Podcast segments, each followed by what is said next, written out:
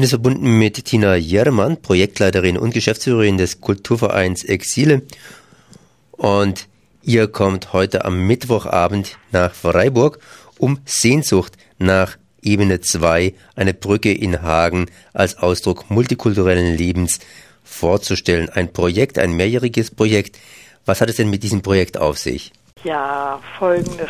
Das Projekt ist eben, wie gesagt, diese Brücke in Hagen, die das Zentrum der Stadt von dem Stadtteil Altenhagen trennt. Und Altenhagen ist ein Stadtteil, in dem mittlerweile Menschen aus 84 verschiedenen Nationalitäten wohnen.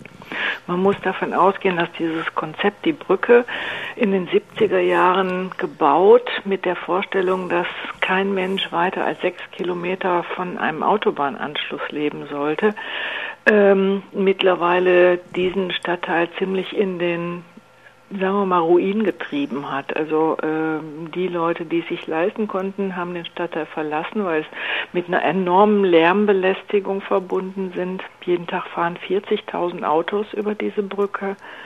Und diejenigen, die neu in der Stadt ankommen und nicht wissen, wohin und auch kein Geld haben, haben sich eben in diesem Viertel Altenhagen niedergelassen.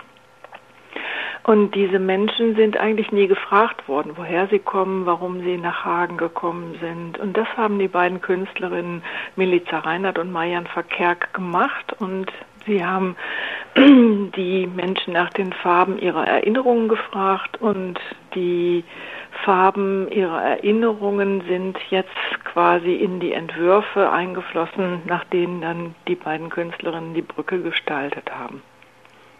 Jetzt verstehe ich das ganze Projekt ein bisschen, ein bisschen stärker. Ja, schön. Ihr könnt natürlich die Brücke selber nicht mitbringen. Was ihr mitbringen könnt, seid ihr selber.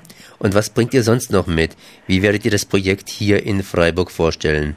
Wir werden eine äh, PowerPoint-Präsentation mitbringen mit Fotos, mit äh, Dokumenten, eben wie Presse. Zum Beispiel hat es eine zweijährige Auseinandersetzung in den Medien gegeben äh, ähm, über das Projekt, eben wo die Befürworter und die Gegner sich ganz heftige Auseinandersetzungen geliefert haben.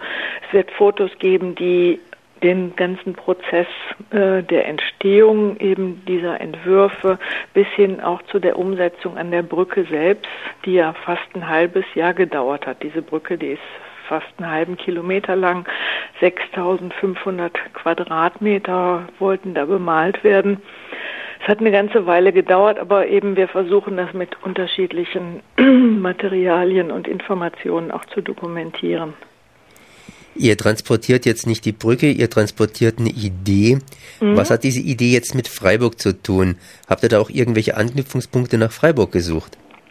Ähm, also wir kennen Freiburg nicht sehr gut und freuen uns, dass wir dahin eingeladen sind. Ähm, für uns steht die Brücke eigentlich als so ein Beispiel äh, für den Umgang von Kunst mit Migration und Stadtentwicklung.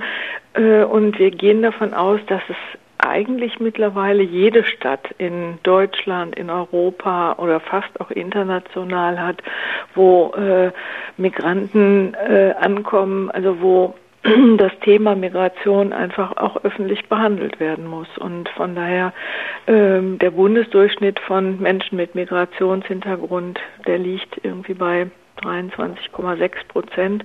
Und der wird in Freiburg nicht viel geringer sein. Und von daher denke ich, können wir da möglicherweise Anregungen geben, ne, wie auch eben die Perspektiven von Menschen mit Migrationshintergrund öffentliches Leben mitgestalten können.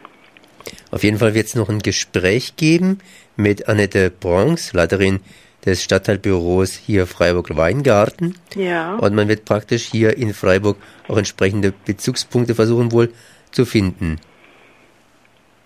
Ja, wir sind sehr gespannt darauf. Also für uns ist das ein Lernprozess. Wir waren mit dem Projekt, wir haben das Projekt zum Beispiel in Pristina im Kosovo vorgestellt oder waren jetzt auf der Kunstbiennale in Mazedonien, ähm, wo es um Kunst im, aus dem Mittelmeerraum äh, geht und waren in Arnheim und in verschiedenen Städten in den Niederlanden. Und wir treffen einfach überall auf interessierte Menschen, die genau auch an der Schnittstelle sind. Also zu fragen, was kann Kunst eigentlich dazu beitragen, ähm, Leben, das bunte Leben in den Städten sichtbarer und auch lebenswerter zu machen.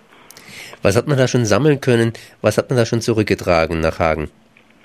Ähm, wir haben zum Beispiel ganz viel Anregungen gesammelt, jetzt einen Stadtrundgang vorzubereiten, der ab im nächsten Jahr, ähm, wo Hagen auch als Ruhrgebietsstadt Teil der Kulturhauptstadt 2010 sein wird, ähm, also Stadtrundgänge in diesem Viertel zu organisieren, wo wir ganz viel Anregungen aus den Erfahrungen von anderen Städten aufgenommen haben.